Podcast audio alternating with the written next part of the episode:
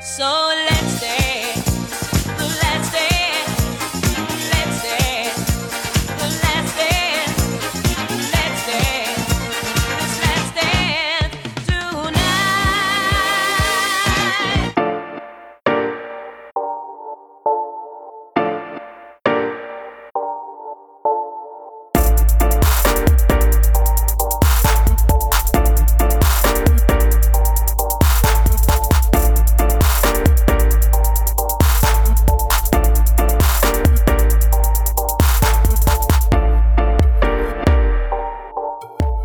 to another episode of That's a Wrap podcast. I'm your co host, Jay Rosales. Excited to join you on a Wednesday, May the 20th. Today is the birthday of Fred VanVleet Jr., so it's a very joyous occasion here in Raptorland. hey. Joining me today, uh, Jason, what's up, buddy? Eh, not too much, my man. Okay, so this is going to be quite uh, interesting episode. One, because we don't have Dre and we miss him, but two, we haven't had a chance yet to talk about the last dance. And i know that it's it's a um, you know if you haven't watched it all already you know pause on this go back go on netflix watch the 10 episodes or as much as you can come back and we'll we'll talk about it. But today we finally get a chance to talk about it and i can't wait. We have a special guest on today. Jay can you uh, tell the people who he is Oh yeah, absolutely. And you've you've heard his name uh, on this podcast a couple of times already. Last time we spoke with him, uh, we were discussing some uh, some I guess some negative news with the the with the NBA going on lockdown.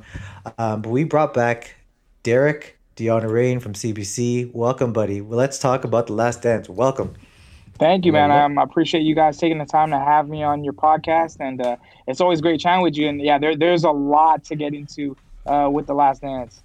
Let's just hope that there's no more other breaking news that Derek has to. no, no, I'm good. I'm good. I'm good.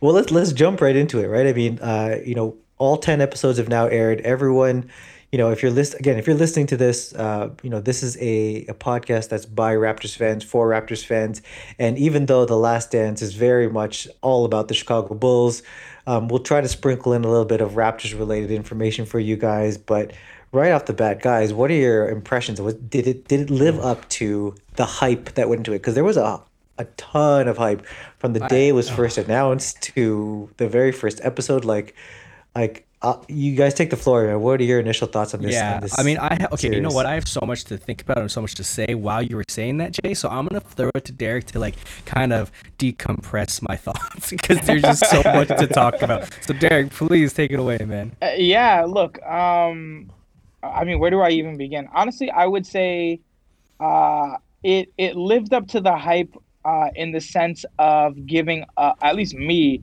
um, and anybody else who's a '90s baby or even an '80s baby that grew up and watched Jordan and lived through Jordan as a Chicago Bull, um, all the feels of nostalgia. Um, mm-hmm. it, it, it, felt like the perfect, um, you know, shot in the arm of like everything that you loved about Michael Jordan's greatness, the highlight tapes, the dunks, the the the competitiveness, his tenacity, just his ability to do things um, on the court that you had never seen uh, anybody do, and probably may never actually see ever again. Uh, we've seen a guy, a lot of guys, you know, that often imitate Jordan, but they've never been able to duplicate Jordan. And I think this documentary uh, was just that. It, it was uh, it was showing you the the DNA behind Michael Jordan. Uh, but at the same time, as great as the nostalgia factor was, um, and as great as it was to look back at all the things that MJ did and the Chicago Bulls did, um, I feel like it was just basically a, a 10 hour Michael Jordan ego stroke. Um, it, it, it, was it, it was great and, and the footage was amazing to see, especially that 97 98 season.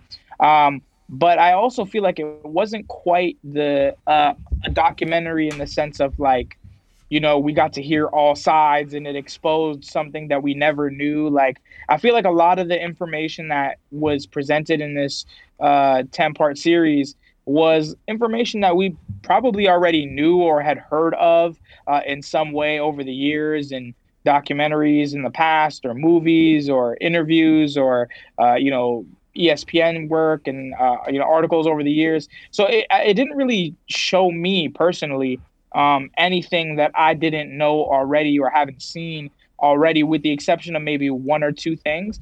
And it didn't really uh, you know, showcase the Bulls as much as I would have wanted to see, right? Like, mm-hmm. I mean, I get it. Michael is Michael and he's amazing, but he doesn't need 10 more hours dedicated to how great he is. He's already great. Like, everybody knows that. Everybody knows he's, you know, arguably the GOAT, if not the GOAT uh, in basketball.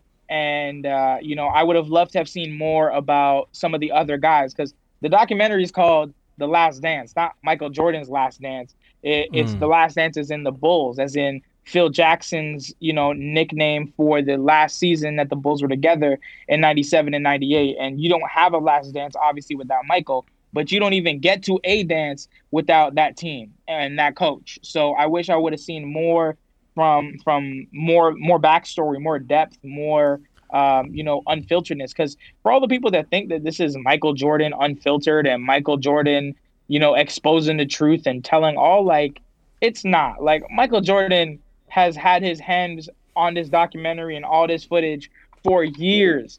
And at the end of the day, if Michael Jordan didn't like something that was in the documentary, he had final say in whether it made it in there or not. So I'm more curious about what was left off the documentary as opposed mm-hmm. to what mm-hmm. was put in it because you know that there were probably stuff that didn't if Michael was worried that this made him seem like a bad guy, what what other stuff was out there that we didn't see? You know what I mean? So right, it, yeah. it, it, it, was it was uh, it was great to watch. I would happily rewatch it again. It's an amazing 10 part series. And for younger kids out there who never got to see Michael Jordan play or only got to see Michael Jordan as the washed up version that he was on the Wizards, um, this is a great uh, look back at, at how dominant and how incredible and how skillful he was and how good uh, that mm-hmm. Chicago Bulls team uh, was all throughout the 90s. Man, you put you bring up so many good points, and and and the thing is, yes, listeners, if you guys are listening right now and he said Wizards, you're not wrong. Uh, he played for the Washington Wizards after uh, after that Jazz series, and it no one really wants to remember that honestly, and I'm not going to because he was he was fantastic in Chicago and he wasn't very good. Well, he he was okay. Oh, good. So we're okay. going to talk about we're going to talk about how great he run the Charlotte Hornets or Charlotte. Yeah, yeah, yeah, exactly. we'll, talk about that, right? Exactly. We'll we'll talk. We'll have a ten point series about the Charlotte Bobcats. um, but you know what? Like what what you were saying, Derek, and and don't get me wrong, I I because and I could be um a lot about where we are today with the pandemic and how there isn't any basketball because we have to remember that this wasn't even supposed to be released this early.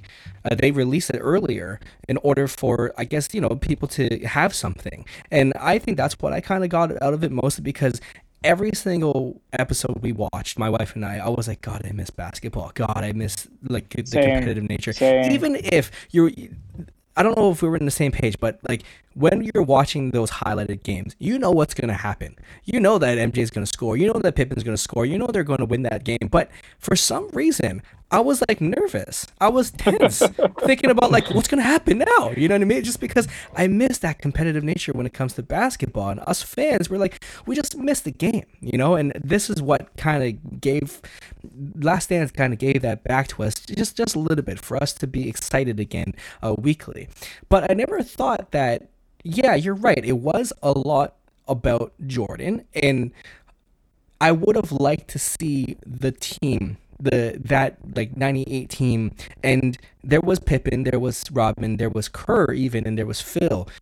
But there wasn't so much about like Ron Harper or there wasn't so much about Toni Kukoc, and there wasn't like I wanted to know more about Jerry Krause, and and I, there, there, I wanted to see more about the team. Well, we we heard about Jerry we Krause. Heard about we Jerry heard Krause, one but, side, but yeah, exactly. We've only heard one side, and at the end, at the very end, and not uh, like you know, R.I.P. Jerry Krause. But the thing is, he brought together in a fantastic team, right? And at the very end, they're like, Jerry Krause was the best in the game.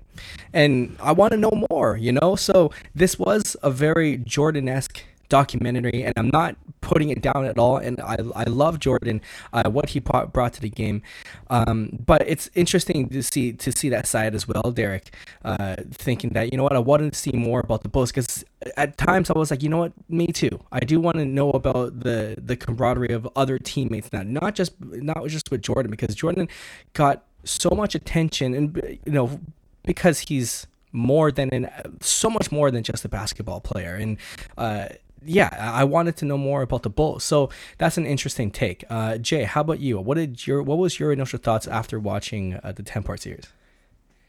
I, I will say that it was worth it was worth the wait. It was worth um, you know staying up late nights to rewatch it. It was worth um, uh, you know kind of going down, strolling down memory lane. Um, you know, and I grew up on on Jordan, right? And it his his emergence and the Bulls' emergence during a time when and I've heard this before where roughly around when you turn 12, 13, whatever sport or or athlete or team you latch onto, that typically around that age is is the team or the player that you kind of remember as your favorite. And that's the one that ends up being that favorite for the rest of your life.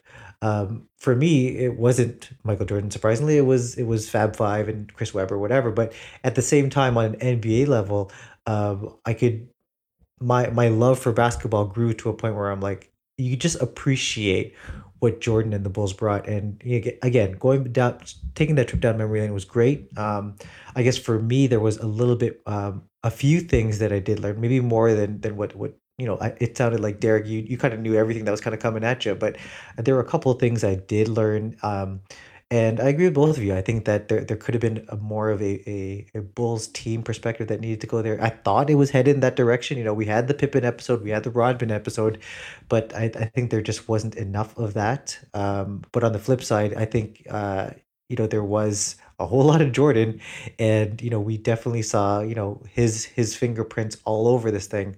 Um, but yeah, that's that's kind of where where I sit with this. I think that there were some, you know, definitely some memorable characters like that security guy. Uh, I, I don't even know what his name was. yes, there's some memorable with the hair, like, with the the meme, with the, with the glasses. Yeah, oh yeah. Every time, every time he showed up on screen, I couldn't help but think of like you know the the the, the security guy on the Golden State Warriors.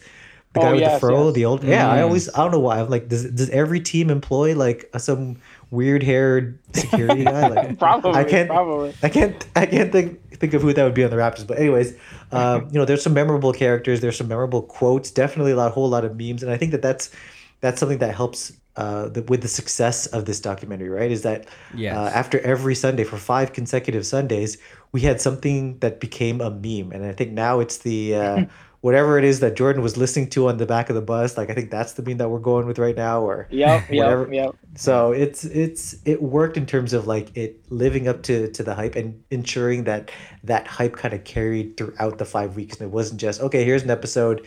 Now we're just gonna twiddle our thumbs for for six or seven days. It's no, we're gonna give you some stuff to talk about and yeah. you know kind of give you some some some some memes to work with here. So yeah, in that sense, it was a success. But uh, I'm curious to know because we have, we still haven't touched upon this. I'm surprised.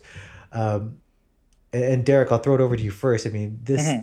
you know, speaking about the era that this is in, and you know, we kind of touched upon the basketball part, but this was also like I I came into this thinking like this is going to be great for sneakerheads and. Uh, I know you're a sneakerhead, and I was kind of hoping to see a lot more about you know sneaker culture and whatever. And I, I didn't get that. I wonder if there was if a small felt... segment. There was a small yeah, segment right. of the Air Jordans. Was that enough though? Like, um, I don't know. For me, I kind of wanted a little more of that. Uh, where, where do you sit with this, Derek?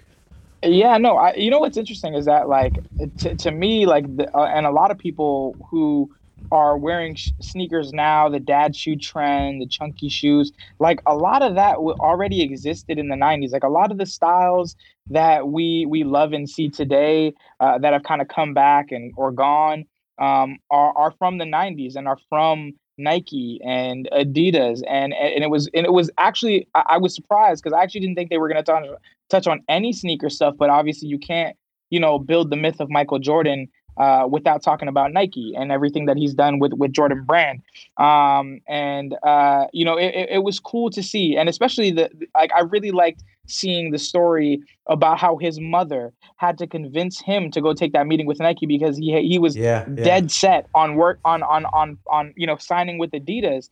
And here comes Nike, who was essentially, I guess, at that time, like the Under Armour uh, of yeah. the sports world, right? And and they come in and they, and they swoop Michael Jordan uh, out from the claws of, of Adidas, and it and the rest is history, right? Like, could you imagine a world where we weren't talking about Nike, but we were talking about Adidas? I mean, look, Adidas has still done well for themselves, right? Like, yes, they dropped the ball on some big athletes, but so is Nike. And no no company is perfect, but it, it's it's incredible to know what that there's some, you know, if this is Marvel and we're looking at an alternate timeline, there is a universe in where Michael Jordan is with Adidas and not Nike. And and and, it, and I would I would love to, to to to see you know what the style would be like what what would be the shoes that we you know care for and look at as like the Chicago Jordan ones with the red and white and black. Like, you know, it, there there is, you know, and and to that effect, right? Like, you look at when Jordan got drafted and who he got picked by and how it all happened. Like, I'm pretty sure if things were to be in obviously hindsight is 2020, but if things were to be done again, uh, you know, people would probably maybe still pick Hakeem over Jordan, but then Jordan goes number two, and maybe you're looking at either Jordan in Portland or Jordan in Houston. And even then, like just that timeline is is is crazy to think about what that team could possibly look like as well. But uh, yeah, you know, it, it was interesting to see that they they had a little bit of sneaker stuff. Um, I didn't I didn't anticipate that they would spend a lot of time on it. Although the one thing that I'm surprised that they didn't spend some time on is, is the dunk contests right? Like like they they, they talk yeah they they like they talk so much about you know Jordan coming up in the '80s and the the cocaine room and the you know the yeah. women in the weed in the locker room in the '80s. Um, but but they don't talk about his dunk contest with with Dominique Wilkins. Uh, you know, they don't yeah. talk about the free throw line dunk. They don't talk about the the rock the cradle. You see a little bit of it in highlights and stuff, but but I was really surprised that they didn't touch on that even just a little bit, even just to continue to build the legacy of you know Air Jordan, uh, because yeah. you don't get Air Jordan uh, really at its height without without that dunk contest, right? Like him jumping from the free throw line is probably the most iconic, uh, mm-hmm. you know, MJ picture or thought or idea next to his last shot um, against the Utah Jazz. Um, so it, yeah, it was his, interesting his, to see. That competition between him and Dominique were one of, the, if not like the top three dunk contests of all time. Yeah, yeah. So exactly. that's that's that's interesting that you bring that up. I also didn't realize, like, I knew that Converse was the basketball shoe. I, I, just never knew like all the names that were in it because you saw that commercial. I never seen that commercial before. You had like you had all the big guys. You had Larry Bird. You had Magic Johnson. You had like Clyde Drexler rocking the Converse shoes. That's that's incredible too. That I've never big. even in the eighties. That yeah, was Converse yeah. before. Yeah, yeah, yeah. In the eighties, it was it was it was in a weird way, which is it's gonna sound crazy in hindsight right now, but like uh, in the 80s, it was like the, the, the major companies that dominated athletics were uh, Adidas, um, Reebok for for like ballet and tennis, um, and then and then you had Puma with with the Clydes and the and yeah. the for for Drexler and and uh, Walt Frazier. So like Puma had their own thing going on in the 70s and 80s, and then Adidas had their own stuff. But Adidas was like athletics and, and like streetwear, right? Because you had like Run DMC and and the Shell yeah. Toes. Um, mm-hmm. And then Nike like busts out onto the scene, and they're like, doing tennis shoes with Andre Agassi and they're doing Jordans with Nike and like it, it, it just it just it became such an incredible time for uh, sneaker culture and sneaker innovation. Like I, I, was having a conversation with one of my homies uh, the other day, and I was like, "Man, like obviously I was like a child, like a baby in the '90s, but like, right. it, it, I would love to go back, like to just a mall or a Foot Locker or anything in the 90s and just like buy everything because it just looked so cool. And it makes me sad because you look at Michael Jordan's style now and you're like, what the hell happened? Like, Michael Jordan is with his Hanes boxers and his bootcut jeans and his yeah. his you know his Werther's originals looking eyeballs and his cigar and his tequila and you're like, bro, you used to look so drippy. Like you looked so cool yeah. back in the day. You had the best outfits from Nike, the best sneakers. Man's you just made man's everything look cool. now, though, man. I know, He's but you know, he wants to be comfortable. Listen, listen, I know he wants to be comfortable, but Pharrell is also 50 years old. That's true. Pharrell, that's true. Pharrell is yeah, but Pharrell doesn't. Cooler. Pharrell doesn't age though, man. I know, man, but I'm just saying. I'm just saying. I love it. I love it, man. Yeah. And, and, I love the uh, the memes of like his cigar hand, how it's just like oh, completely man. like engulfed that cigar now. Incredible. Actually, I, the one I'm... thing the, the one thing that I forgot to mention, and I want to just quickly add this, and I, and I think a lot of people kind of missed this little detail, um, and it was specifically with uh, like with Jordan Brand, like in regards to Jordan Brand and and Patrick Ewing of all people. So like in one of the earlier episodes, they show a bit where uh, like it's Patrick Ewing and Jordan going back and forth, and right. like they end up having this really amazing, you know, one on one, and uh, coach is there, and you know Patrick's doing this thing in Georgetown, and Jordan's doing his thing at North Carolina, and uh, they have a good friendship. And then like every every time they show Michael Jordan and Patrick Ewing, it's just Michael Jordan kicking Patrick Ewing's ass. Like every time in the playoffs, getting dunked on by Jordan after he spun out the corner uh, from Starks with Pippen dunking on him. Like there's just not a great Patrick Ewing highlight yeah. at any point in this entire thing, even though Michael Jordan and Patrick Ewing are good friends. And the craziest part about all of this and this is like how next level Michael Jordan is and how big his like brand has spun from just sneakers you have a guy who basically was around the same time as Michael Jordan and Patrick Ewing, who went to Georgetown, who is now being interviewed by somebody for insane. Michael Jordan mm-hmm. wearing Jordan brand wearing Georgetown Jordan brand. clothes. That's that's a mm. think about that. Like, could you imagine was... like Paul? Like, could you imagine like Paul Pierce wearing like LeBron James clothing in like 20 years? Like, that's insane. yeah, that for man. me was like the biggest, uh, the biggest review. Yeah, I, I didn't see that until someone t- threw that up on my Twitter uh, feed, and I was like, man, like just rewatching that, like, and that's the other thing. I think you raise a great point here is that um, if if you if you don't have that mindset coming into this, and, and you don't come out of this thinking that you know uh, Michael Jordan kind of manipulated how this documentary was going to be perceived, that gives you just another reason to rewatch every episode and put put yourself through the lens of just remember that Michael Jordan edited every all of this, right? And then yep. you can rewatch it again as like look at this through the lens of uh, let's say a member of Jerry Krause's family. Like how do you how do you take this in knowing that he's just getting bashed and there's no there's no recourse there. There's no uh, there's no one to kind of defend Jerry Krause and, and the decisions he made, right? Like so it really is um, again that's just another layer to what makes this uh, series i think it'll continue to to reap the rewards of its uh, of its timing is that uh, you know people are going to rewatch it under different lenses and and kind of take mm. it in, in in in different ways like i will absolutely rewatch this episode and just laugh and pause when i see patrick ewing wearing jordan brand mm. jordan brand clothes well even with um I, I don't know if it's true, but rumor has it that Scottie Pippen was also very upset with how he was portrayed, and duly noted he he didn't like they didn't really portray him very well either. Like he's he to me like I'm I'm def I'm a 89 baby so growing up watching basketball I was just I, I remember um, the shot against Utah uh, uh, over over Russell, and that's kind of it when it comes to Jordan. And after that, it kind of just went to Raptors. But I, all I knew when it comes to Jordan is that you always had to have Scottie Pippen there. And then so whenever they talked about Scottie Pippen, it was like yes, he was a great player, and yes, he he was like you know he he you know, uh, I guess took on the role as Jordan when Jordan was retired. But then there was a lot about him, like that that one play uh, in the playoffs where he didn't want to play because he it, the, the play wasn't drawn up for him, or um and and the contract and how like he got screwed over by the contract for sure, but like the the the terrible relationship he had with management, like there was nothing the positive did not outweigh the negative when it came to Scottie Pippen, and that which is interesting because I always thought of it was a, if, there was no Jordan without Pippen, there's obviously no Pippen without Jordan. But I just it's just interesting to see more negative when it comes to the Scottie Pippen timeline. You know what I mean?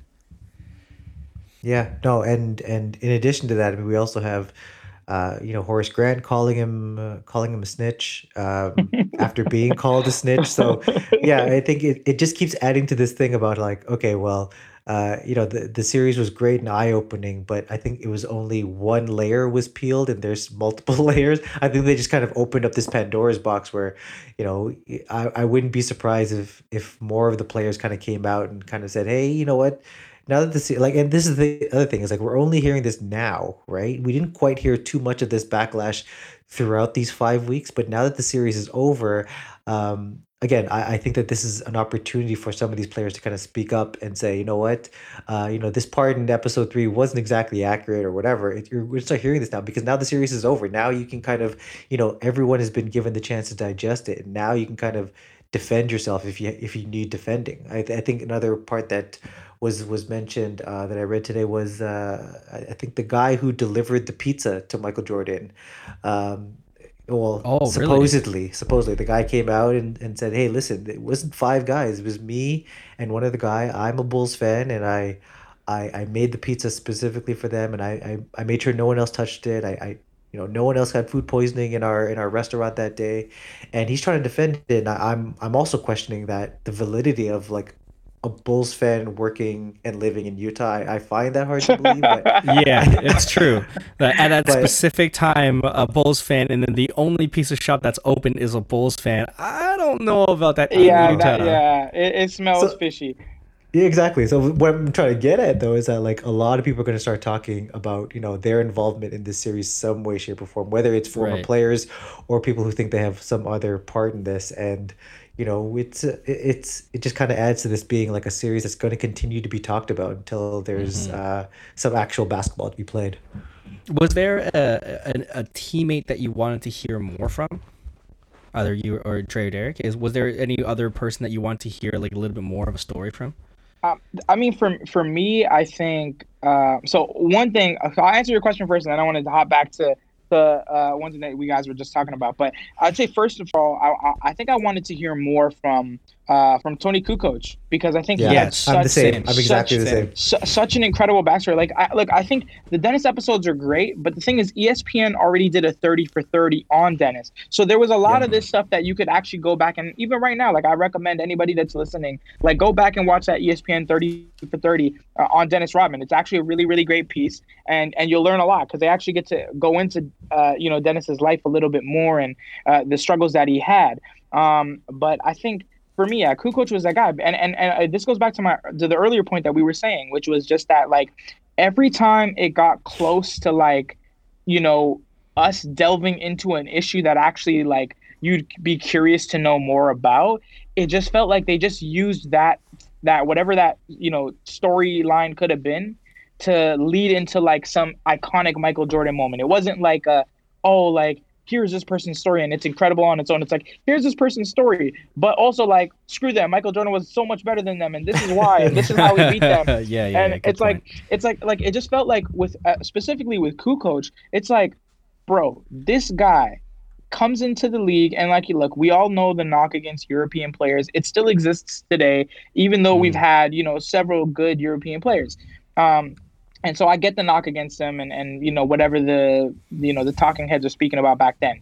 But this guy is literally coming from a country that has civil war. Civil war and, Yeah. and and and and and his story was basically a footnote to the 92 dream team like i mean yes the 92 dream team is amazing greatest basketball team ever assembled um, i would love to know what that 92 team looks like against the 2010 team uh, with kobe and Bron and all those guys but i mean I, I, we've we've heard about the practices we heard about magic shit talking him and in practice and like them going back and forth and uh, you know the the crazy practice uh, and how hard people competed in Barcelona. Like we know about all of these Mhm. things. Like the Team USA history and the legacy is something that a lot of people are aware of. I mean, it was cool that they touched on Reebok, but like you know people are aware of it. But I don't think a lot of people got the chance to know more about Toni Kukoc and how he grew up and how uh, you know he, he people like they made it seem like basketball was bigger than civil war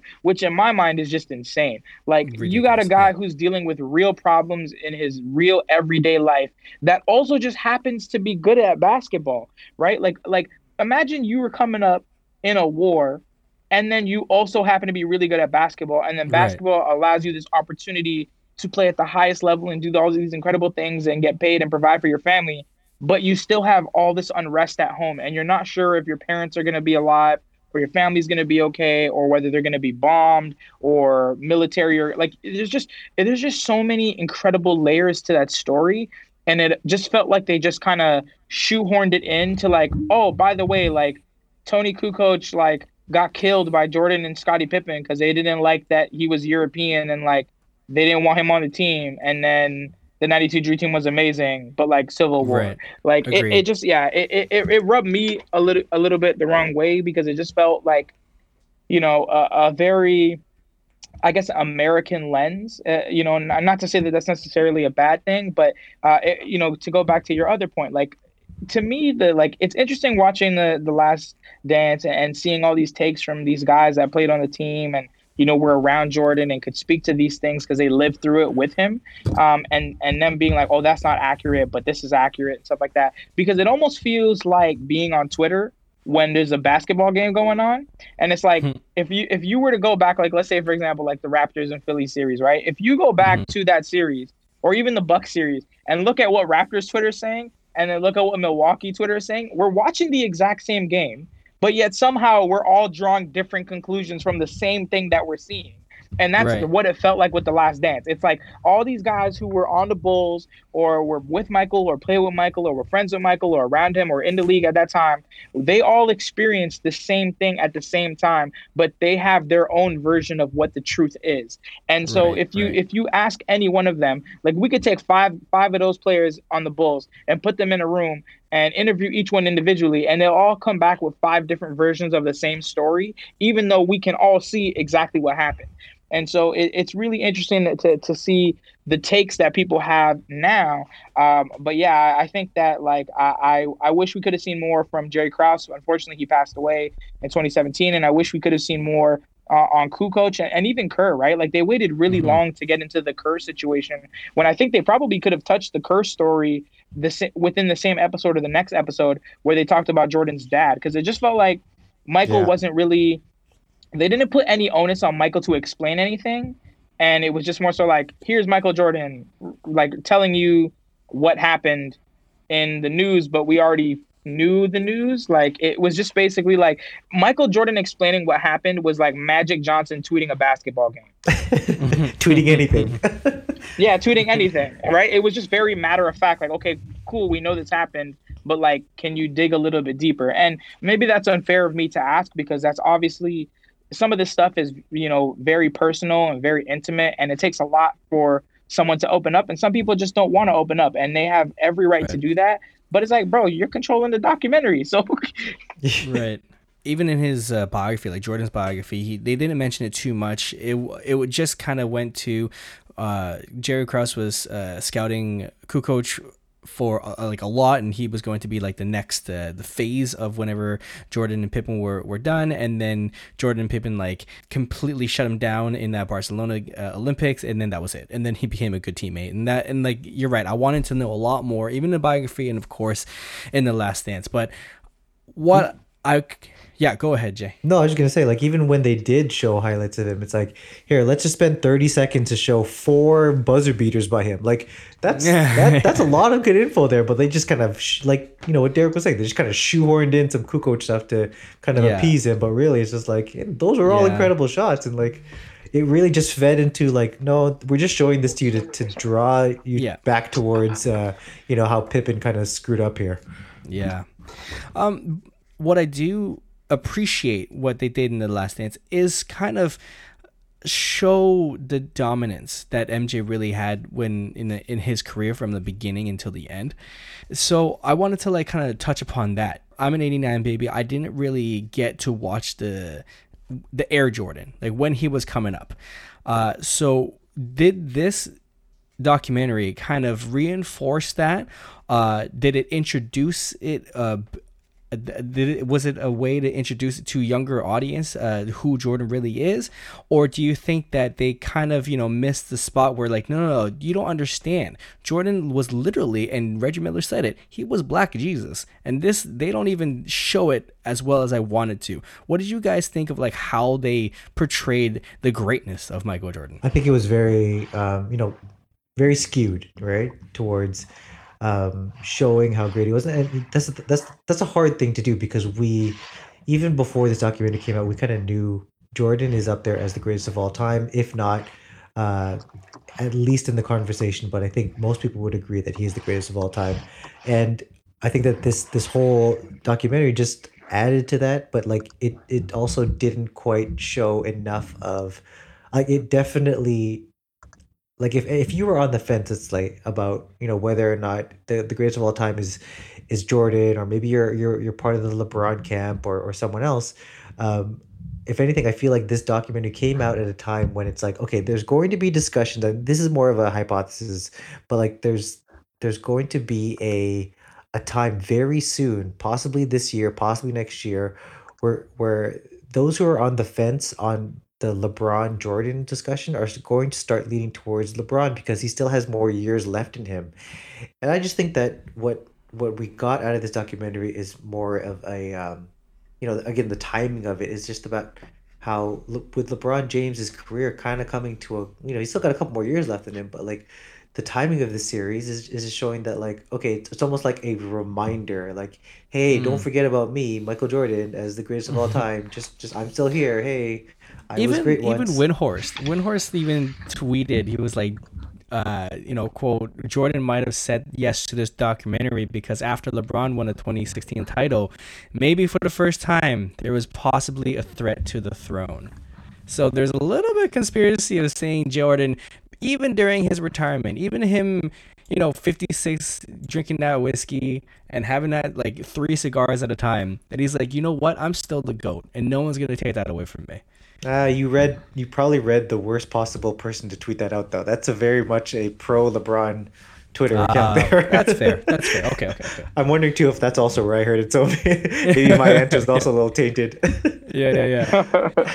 But yeah, I, I think for for me, I I mean, as a not a new Jordan fan because I knew him. He was the the goat before LeBron. I think LeBron right now is the, is the goat.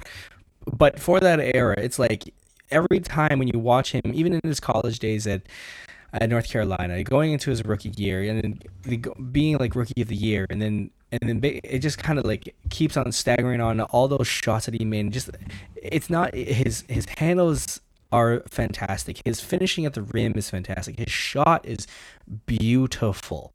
And what I always thought about his his basketball savvy is just his drive, right? And there there's nobody, no team, no player that I can think about as as I would say a typical like a newer basketball fan that I've seen someone with that type of drive with that type of intensity when it comes to competitiveness. Because like you watch anything and, i saw someone tweet this up too. It's like uh, the the quote was nobody said anything.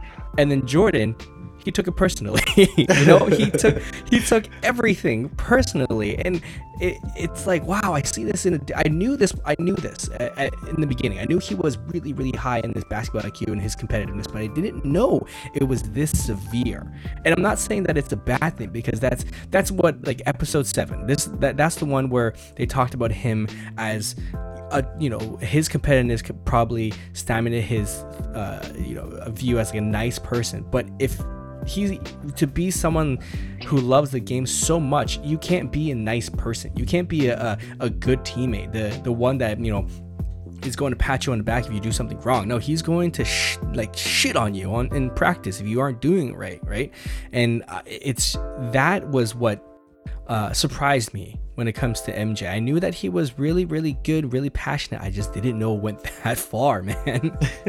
Yeah, um, I agree, and I think that um, I think this is probably a, a good time to take a quick break. But when Yes, when we come back after this break, uh, we got more to discuss about the Last Dance. Sprinkle in a little bit about uh, you know some some comparisons with the Raptors, um, and some additional things like you know could they have possibly won a seventh chip? But we'll we'll talk about that after after this break. Sounds good. We'll talk to you soon.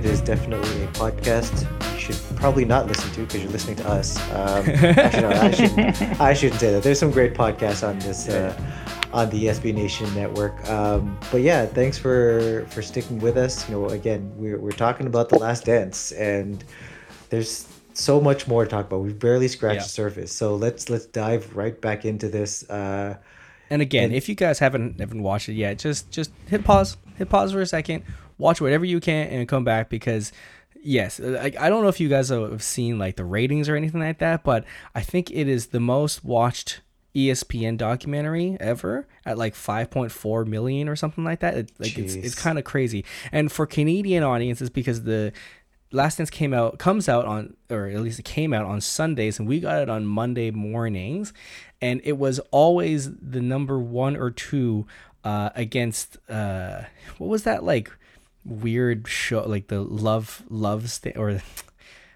I don't know what Love it was is blind. called. Love is blind. Yeah, yeah, yeah. The Oh, Love is yeah, Blind yeah. one. It was always it was always the Last Dance or Love is Blind. Those were what Canadians were watching, bro. Good lord. well, But I'll let's go you, back. Let's go back to, to Jordan. Or unless you want to talk about Love is Blind. I don't know, man. Derek, I don't know what, what you watch, bro. It's whatever helps y'all sleep at night.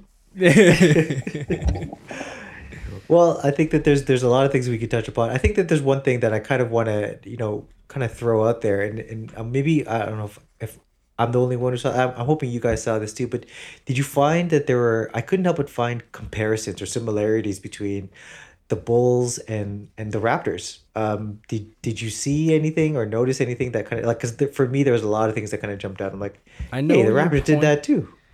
Jay, you pointed something out to me, and I was like, hmm, that sounds interesting. Did it have to do something with Kawhi? Uh, oh, the one of the, the first things I noticed was like you know right at the bat when they started talking about how, um, you know Phil Jackson was just kind of like this assistant coach sitting on the Ah, side. yes, and, yes, yes, yes, yes. And um, you know Doug Collins was uh, a very well respected and successful coach, and Mhm. despite that, you know he still got fired, and they you know promote this assistant coach with some interesting thoughts on offense and.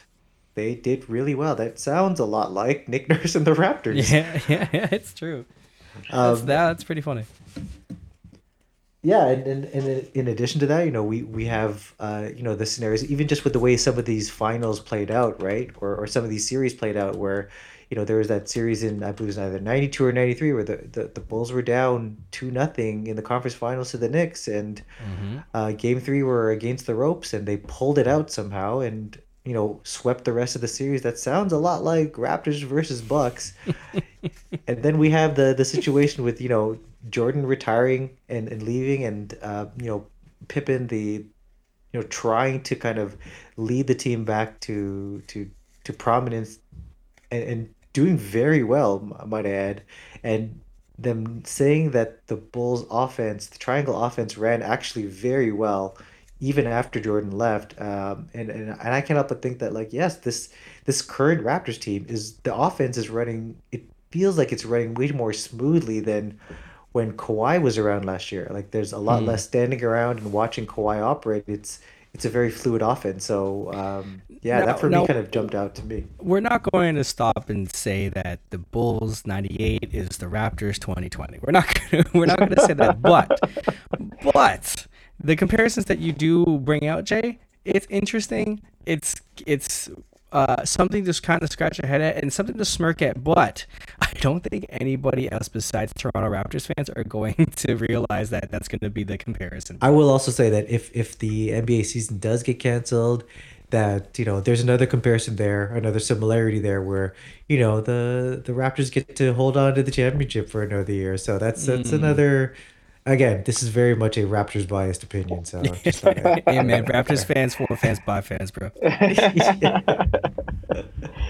All no, right, I, let's- I, I, I was gonna say like just to add to that, like I'm with you. It, it's uh, it's the DC conspiracy, right? Like Dwane Casey, Doug Collins, same initials, Hey, Oh my gosh. oh damn, pounding the rock, oh you know. damn.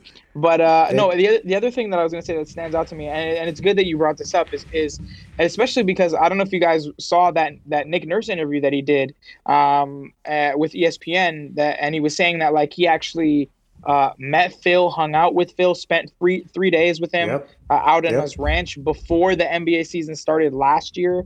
Um, our championship season started, uh, and he was taking over the reins as a new coach, coming in as an assistant, and having a system that already was in place, but new new parts with a star superstar level player uh, that was coming back. I mean, obviously Kawhi coming back from an injury is not the same as Michael Jordan coming back from retirement. Uh, but you know, it, it, Phil knew a thing or two, and and uh, you know imparted some wisdom uh, on Nick uh, as he was going into his journey as his first year as the head coach of the Raptors, dealing with a new team, uh, a new superstar player, and learning how to build that relationship and trust with a guy who obviously felt like his trust had been broken.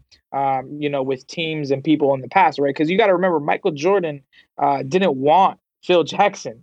You know, uh, they uh, they definitely wa- he wa- he wanted to keep Doug Collins, and, and I'm sure that there were um, some Raptors players probably would have wanted to keep Casey, um, you know, and, and and some were probably happy to see him go. But uh, it's interesting to see some of the parallels, and, and specifically, I think uh, when I look back to whatever Phil Jackson told Nick Nurse, whatever plays or schemes or words of wisdom or strategy he gave to Nick Nurse, it was interesting to see some of those wrinkles applied into how Nick Nurse strategized his plays and teamwork on offense. So, like a prime example is looking at um, that that game that game six in Utah. Uh, the Bulls are down, right, and they got to go. They're in a situation where it's the NBA Finals. The game's been back and forth. Um, you know, guys are tired, guys are battered up, they're exhausted, and they got to go dig deep to find some buckets. And they get in a situation where the clock isn't on their side and they're down, I think, three. And then MJ goes into a two for one situation and decides to attack the paint um, immediately, right? Um, and, and I mean, if you watch basketball, you'll know the two for one situations. If you end up in a situation where the clock is at about 30 to 35 seconds and you know you don't have two possessions left, you go for the quick score, try to you know, make sure that you run the other team out of 24 seconds and then you still get a chance to have the last shot or set up a good play. Um, but it's one of those things where like Phil doesn't call a timeout. He just lets Mhm. them keep playing. He could have Right, called right, the right. timeout to stop the momentum of of the Jazz and to set something up that was a more strategic play. But he knew obviously it's it, it's easy to to trust Michael Jordan when you've won five championships with the guy. But still, that being said, it's not the strategy that every single coach would go for. We've seen, you know, guys like Brett Brown struggle with it. We've seen uh, Bud in Milwaukee struggle with it. So it's not like every single coach that's on the NBA level implores these decisions, uh, you know, in those type of situations, let alone the NBA Finals. So to see Mhm. you know, Phil, not take that timeout. Trust Jordan. Let him take that ball, get a quick shot, come back, and do the exact same thing. It's a lot like the plays that uh, Nick Nurse ran for Kyle Lowry, particularly when uh, guys were coming out of timeouts, um, and Kyle would literally call for a screen super early near the half court line so he could attack this big center that was coming into the play. Or if they were, you know, strategizing on two for one situations in close games against Milwaukee or Philly to try to get the most possible possessions out of a clock that isn't on your side when you're down Mm. a game. And I think, you know, the Chicago Bulls, as crazy as this might sound, were probably at their best when their backs were up against the wall. Granted, their backs were never really up against the wall that often, but when it was, like you said, when you're being down 2-0 in a conference final series against the Knicks, uh, they ended up performing really well. And their game three victory, uh, you know, was kind of reminiscent of, uh, of of Toronto's win, or rather, the Raptors win was more reminiscent of the Bills because uh, you know the Raptors Right. came after, obviously. Yeah. So with this comparison of of I guess like if the if the Raptors could possibly win this year's championship, and I think that we all were kind of we all are kind of in the boat where we think that the Raptors have a chance.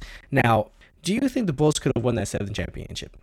If they all came back, let's say they all came back with one year contracts at the end of that sixth championship run, and they're like, Jordan, let's come back for one year. Pippen, uh, Rodman, everybody, Phil, come back for one year. Do you think they could have won that seventh championship? Uh, you know, I knew that this question was coming, and I still didn't prepare for it. So my initial thought, like, because I wanted to look at like, okay, what was what did the rest of the NBA? Look? Because like, it's it's hard to just say off the top of my head, yes, they would have, or no, they wouldn't have, because uh, wh- what did the rest of the NBA look like? Because this is very much dependent on, you know how other teams were structured, right? And uh, a part of me wants to say that uh, no, they wouldn't have because they would have come. I believe the next year was was already the, the beginning of the Spurs, was it not? I mean, correct me if I'm wrong there. Yeah, it was the Spurs. I, am not yeah. sure at the time. Yeah, so if we're talking about you know Jordan running into uh, you know the rookie Tim Duncan overtaking David Robinson's team, uh, that's that's a hard that's a hard call to make. So I, I don't mm-hmm. know if they do. And um, you know, there's, something that that Jordan had mentioned at the end of the documentary about the seventh championship is that um, Pippen would have needed some convincing, and I think that uh, it's very hard for me to envision a scenario where where um, you know Pippen gets what he thinks is something he deserves because he was grossly grossly underpaid. And that's not yeah. his fault you know that's that's a, a, a large portion of that is what his agent agreed to. And yes he did okay at the very end but it's like uh, he really deserved a whole lot more. So i don't know if he would have um, how much of a pay cut he would have accepted if any to you know rejoin that team because we already know right. the ego that Michael Jordan has. He probably wouldn't have taken any pay cut. So it's like, all right, I'm gonna come back for one year, but you guys all kind of accept the money that you've already been paid. You know, like it's it's, it's like that what we're going to see from from the Golden State Warriors in a couple years. Like there's there's no way they're gonna afford, you know, the the big four. That that's why they started yeah. breaking up. So um, I for one think that a it probably wouldn't have worked out salary wise. I don't think they would have all came back. But even if they did, uh, I'm not hundred percent sure, and I would probably say no, they would not win a seventh championship. Hmm. I, I kind of preface to say the same thing to be honest, but me trying to say that um, there's all the storylines when it comes to saying this is the last year, this is the last year. That's the whole point of the Last Dance, right? And uh, so I would, I can't say that they they won't, um, but you're right. The last, the next year they were facing the San Antonio or the San Antonio Spurs won that year against the New York Knicks, and I, I feel like it would probably been a would have been harder, I guess, with I, th- I think winning four championships is going to be harder than winning three championships. And uh, outside of like the Boston Celtics, who won like eight in a row, there's never been any other team uh, besides the Lakers, uh, the Bulls, and the Warriors to go on, on a three-peat. So actually, the Warriors have never been on a three-peat. But yeah, like I don't, I honestly, I don't think the Bulls could have won that fourth. Uh, uh any other uh, Chicago Bulls fan uh, will probably say you're crazy, and you know yeah. I, I, probably think you're right. but to me, I'd say they probably didn't win either. Yeah, before before Derek gives his answer, I'm just gonna add one more I guess comparison that comes to mind, and that is, I, I would liken the the Bulls ending uh, after that 98 season as kind of like Floyd Mayweather's boxing career. I think that he kind of knew there's going to be a time where I'm uh, he, he probably would never admit this out loud, but it's like there's going to be a time when uh, I'm not going to be perfect. Like he he retired at just the right time, like just at a time when he probably would have he could have lost his le- next match. We don't know, but if you have the opportunity to uh, end it off on a perfect ending and a perfect record, as it were, for Mayweather, um, then I think the Bulls found that right. They had enough excuses lined up, you know, whether it's salary, whether it's um, the words of Jerry Krause and all that to kind of end it where it was.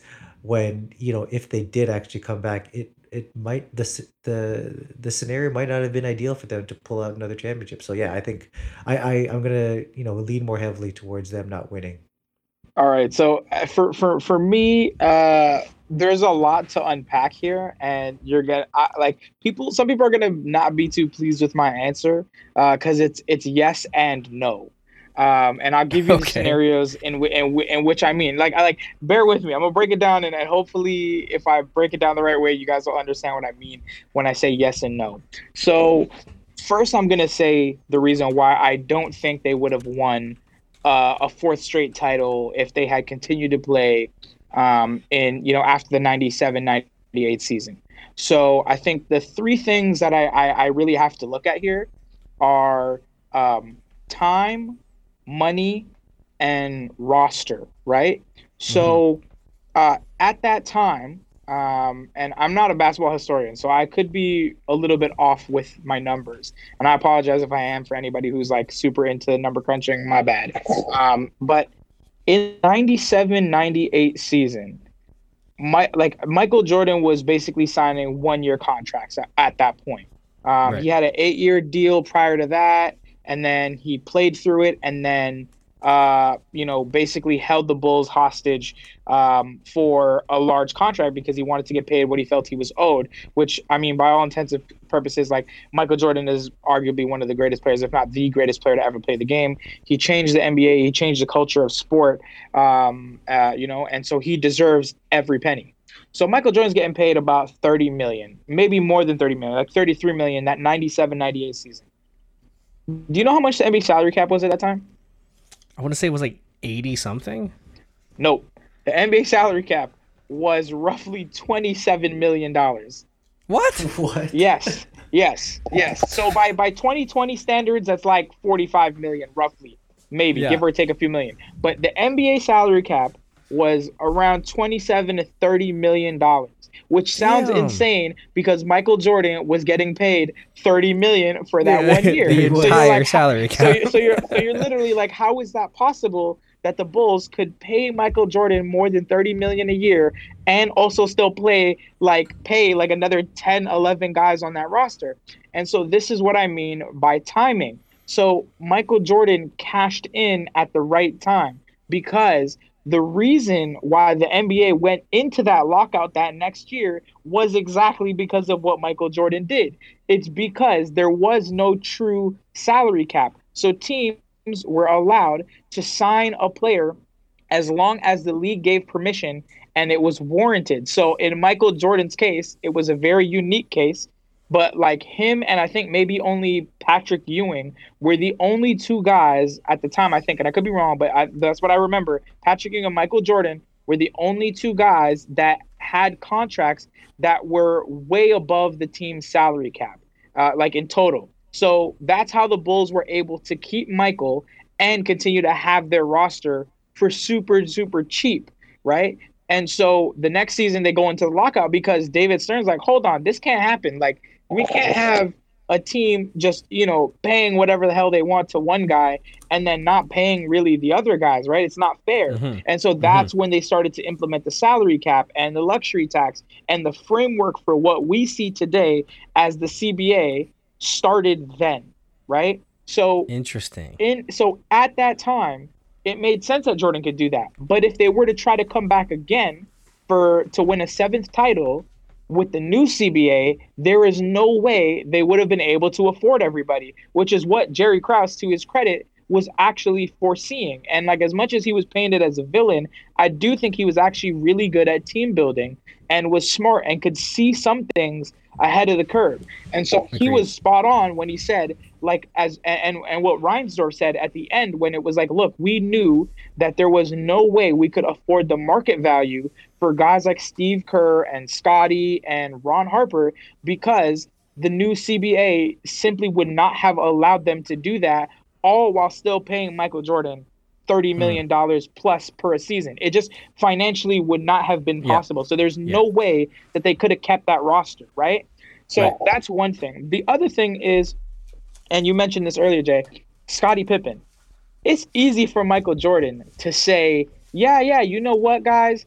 Uh, if if I say I'm coming back, yeah, I, and Phil says he's coming back, then we'll all come back and we'll we'll compete for a seven title." It's easy for Michael Jordan to say that when he's getting paid thirty plus million dollars a year from the from the Bulls, Yeah. and then making another 30 from Nike and then maybe like another 5 from Gatorade and like another 5 from Hanes. like he's got money coming out the ass like he's got a ton of money he's fine he doesn't need to worry about an NBA contract because he's already getting paid and he's been paid right whereas a guy like Scottie who's coming off a, a million or 2 million dollar contract where he is insanely underpaid uh, and overworked and and and you know mistreated by management during that whole situation. And obviously he handled things poorly as well. But like, you mean to tell me Michael Jordan's gonna go to Scottie man to man, face to face, and say, "Hey man, can you just sign like a like a one year deal for me, worth like one or two million, just so that we could compete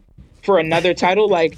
And Scottie being like, "Are you dumb? Like, why would I do mm-hmm. that? Right? Like, because the mm-hmm. thing is, let's be real it- even if they won that extra title, that extra title wouldn't have done anything for Scottie Pippen's legacy. Like he had already Yeah, won yeah. multiple championships, right? So what's a fourth ring? No disrespect, obviously. Like a championship is a championship, and tons of players would die to have one.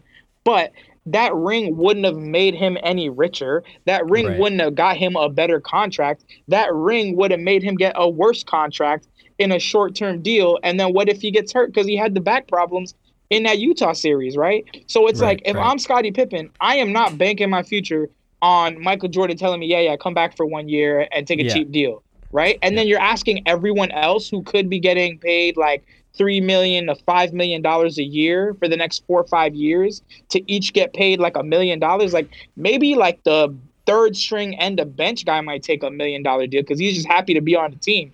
But like none of those guys would probably take that deal, right? So I just don't Bill think Wennington would have done five hundred thousand. So I, Bill Wennington would have done two hundred fifty thousand and golf tournament to Michael Jordan. yeah, yeah. So, you know, like because of all of those reasons, I don't think that uh, they they would have been able to keep that team together. It just financially seems impossible or almost Yep. impossible.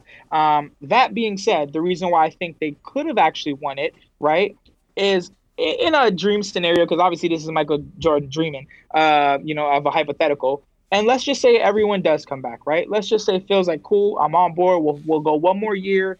And Scottie's like, yeah, I'll I'll take the year, whatever. We'll make it work. Um, the I do think they would have won because if you look at the competition, one, it's a lockout season, right? So not only uh, do they have extra time to kind of rest their bodies and to heal up from all the battles that they've had going in their most recent 3P, they actually can chill, get healthy, take their time, get rest, build up their stamina, build up their mental strength and fortitude.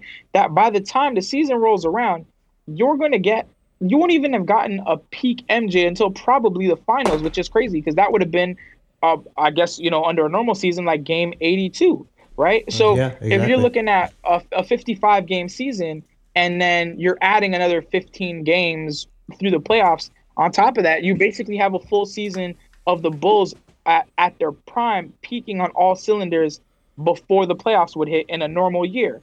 So you have that, and then you look at the competition. Really, it was the New York Knicks that had this improbable run because I think they were like the eighth seed in the East, and they ended up Yeah. getting to the finals, uh, which is insane. And they didn't have Patrick Ewing, so Patrick Ewing was hurt, and they and they didn't play with him really. And so, if you have that Chicago Bulls team going up against that Knicks team without a Patrick Ewing, the Bulls are winning 100%. And then you got the Spurs, uh, you know, the baby Spurs, really, with David Robinson and Tim Duncan. Uh, and they had, I think they had like Sean Elliott and Mario Elie and a couple other, you know, really good role players. And they had Pop, but Pop wasn't the Pop that we know today. This is wasn't Pop yet, still, yeah, he wasn't Pop yet. He was still learning. And so I do think that the Bulls could have actually beaten that Spurs team probably in five or six games. And I know that might seem a little bit crazy to say five or six games, but I think back to what the Bulls did to Penny and Shaq, like a young prime Shaq and a young prime Penny, and they swept them. They swept them the year after Jordan finally had a full year of basketball under him. So if they're able to do that to young Shaq, and and crazy enough, and I look back at if you if you go back to the footage of uh that that Bulls team and how they played Shaq, it's almost identical to how the Raptors play Giannis. They double teamed him every single time he got on the post. They built a wall with their triangle, and they did not let him get through. And with Scottie and Michael on the wings, picking everything apart, they made Penny turn the ball over like every time. And like it's it those tactics are exactly what Nick Nurse employed against guys like Giannis, against guys uh, like Ben Simmons, uh, because they knew that they were threats. Uh, you know, if they were if they were to get out in the open or to just have them isolate on their own against one guy. And um, and yeah, so I th- I truly do think that the Bulls, if everything worked out financially and they were able to figure it out with the cap and all the guys were on board and all their feelings weren't hurt and everybody was good with it, they could have won that that lockout year. The next year, I don't know. I don't think they beat that Lakers team, but I do think that they at least get one more. If ever, if this financial dreamland that we ex- think could exist existed. Yeah. No, I love it. everything. Yeah, everything that you touched upon, like great, great analysis. Um, you know, no hate over here. Uh, and and you're absolutely right. Your very first point about the salaries of 97, 98. So, uh, Michael Jordan was making 33 million. Number two was Patrick Ewing at 20 million, and then you drop down to Horace Grant at 14 million. He was the third highest paid Uh, so yeah, those are your top three salaries, and you see the gap there, right? Just from number one to number three, that's already a twenty million dollar gap. And then you know to add some additional context to Scottie Pippen, his first eleven seasons, so that's all the way his entire Bulls uh, tenure, his first eleven seasons, he earned a total of twenty one million. So that is not even that doesn't even scratch the surface of how That's much crazy. Jordan made Mhm. in just that last season alone, right? So uh, I totally agree with you. I don't think that it would have happened because you know Pippen just wouldn't have taken another discount.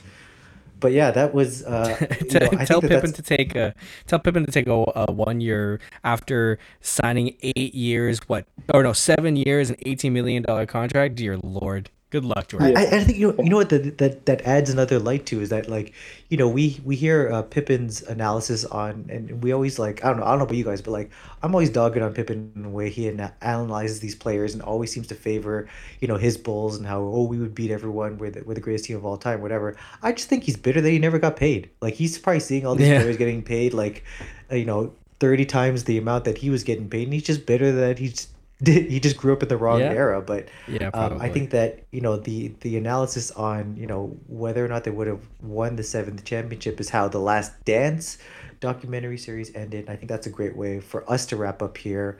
Um, you know, again, Well. Derek, thank you so much for for jumping on. I, you know, we were looking forward to this. You know, we we tried to get this to work out after the first uh, episode, and then we tell you, you know what, let's just do a full you know last dance you know recap um, and it was totally worth the wait um, just like the documentary itself was uh, but yeah, anything you you know kind of want to plug before before we let you go here? Uh, no, man. I just want to say thank you guys. I really appreciate it. I know, obviously, right now, uh, you know, things are kind of crazy in the world with this pandemic, and uh, you know, I just want to say thank you for making the time. Thank you for putting this together. Thank you for having me. Um, I always appreciate it. It's a great opportunity to talk basketball and take our minds off of something that's you know very serious. And uh, you know, I just hope that everybody stays safe and uh, stays healthy uh, as we progress through this thing. Um, and also, all I'm going to say right now, and I might be wrong, but I hope I'm not, is Pascal is basically Scottie Pippen 2.0 for the Raptors. I'm just putting that out there. And he could Oh, be Pippen to Giannis's Jordan in a year. yes, that, you gotta that is- manifest it, that man. is- that is a mic drop if I've ever heard one, and uh, you know I, I I couldn't have said it any better. I wholeheartedly agree with you. Uh, we definitely need to have you back on. Um, you know, as for as for myself, um, you know, I just you know I kind of said it at the beginning of, of the pod how.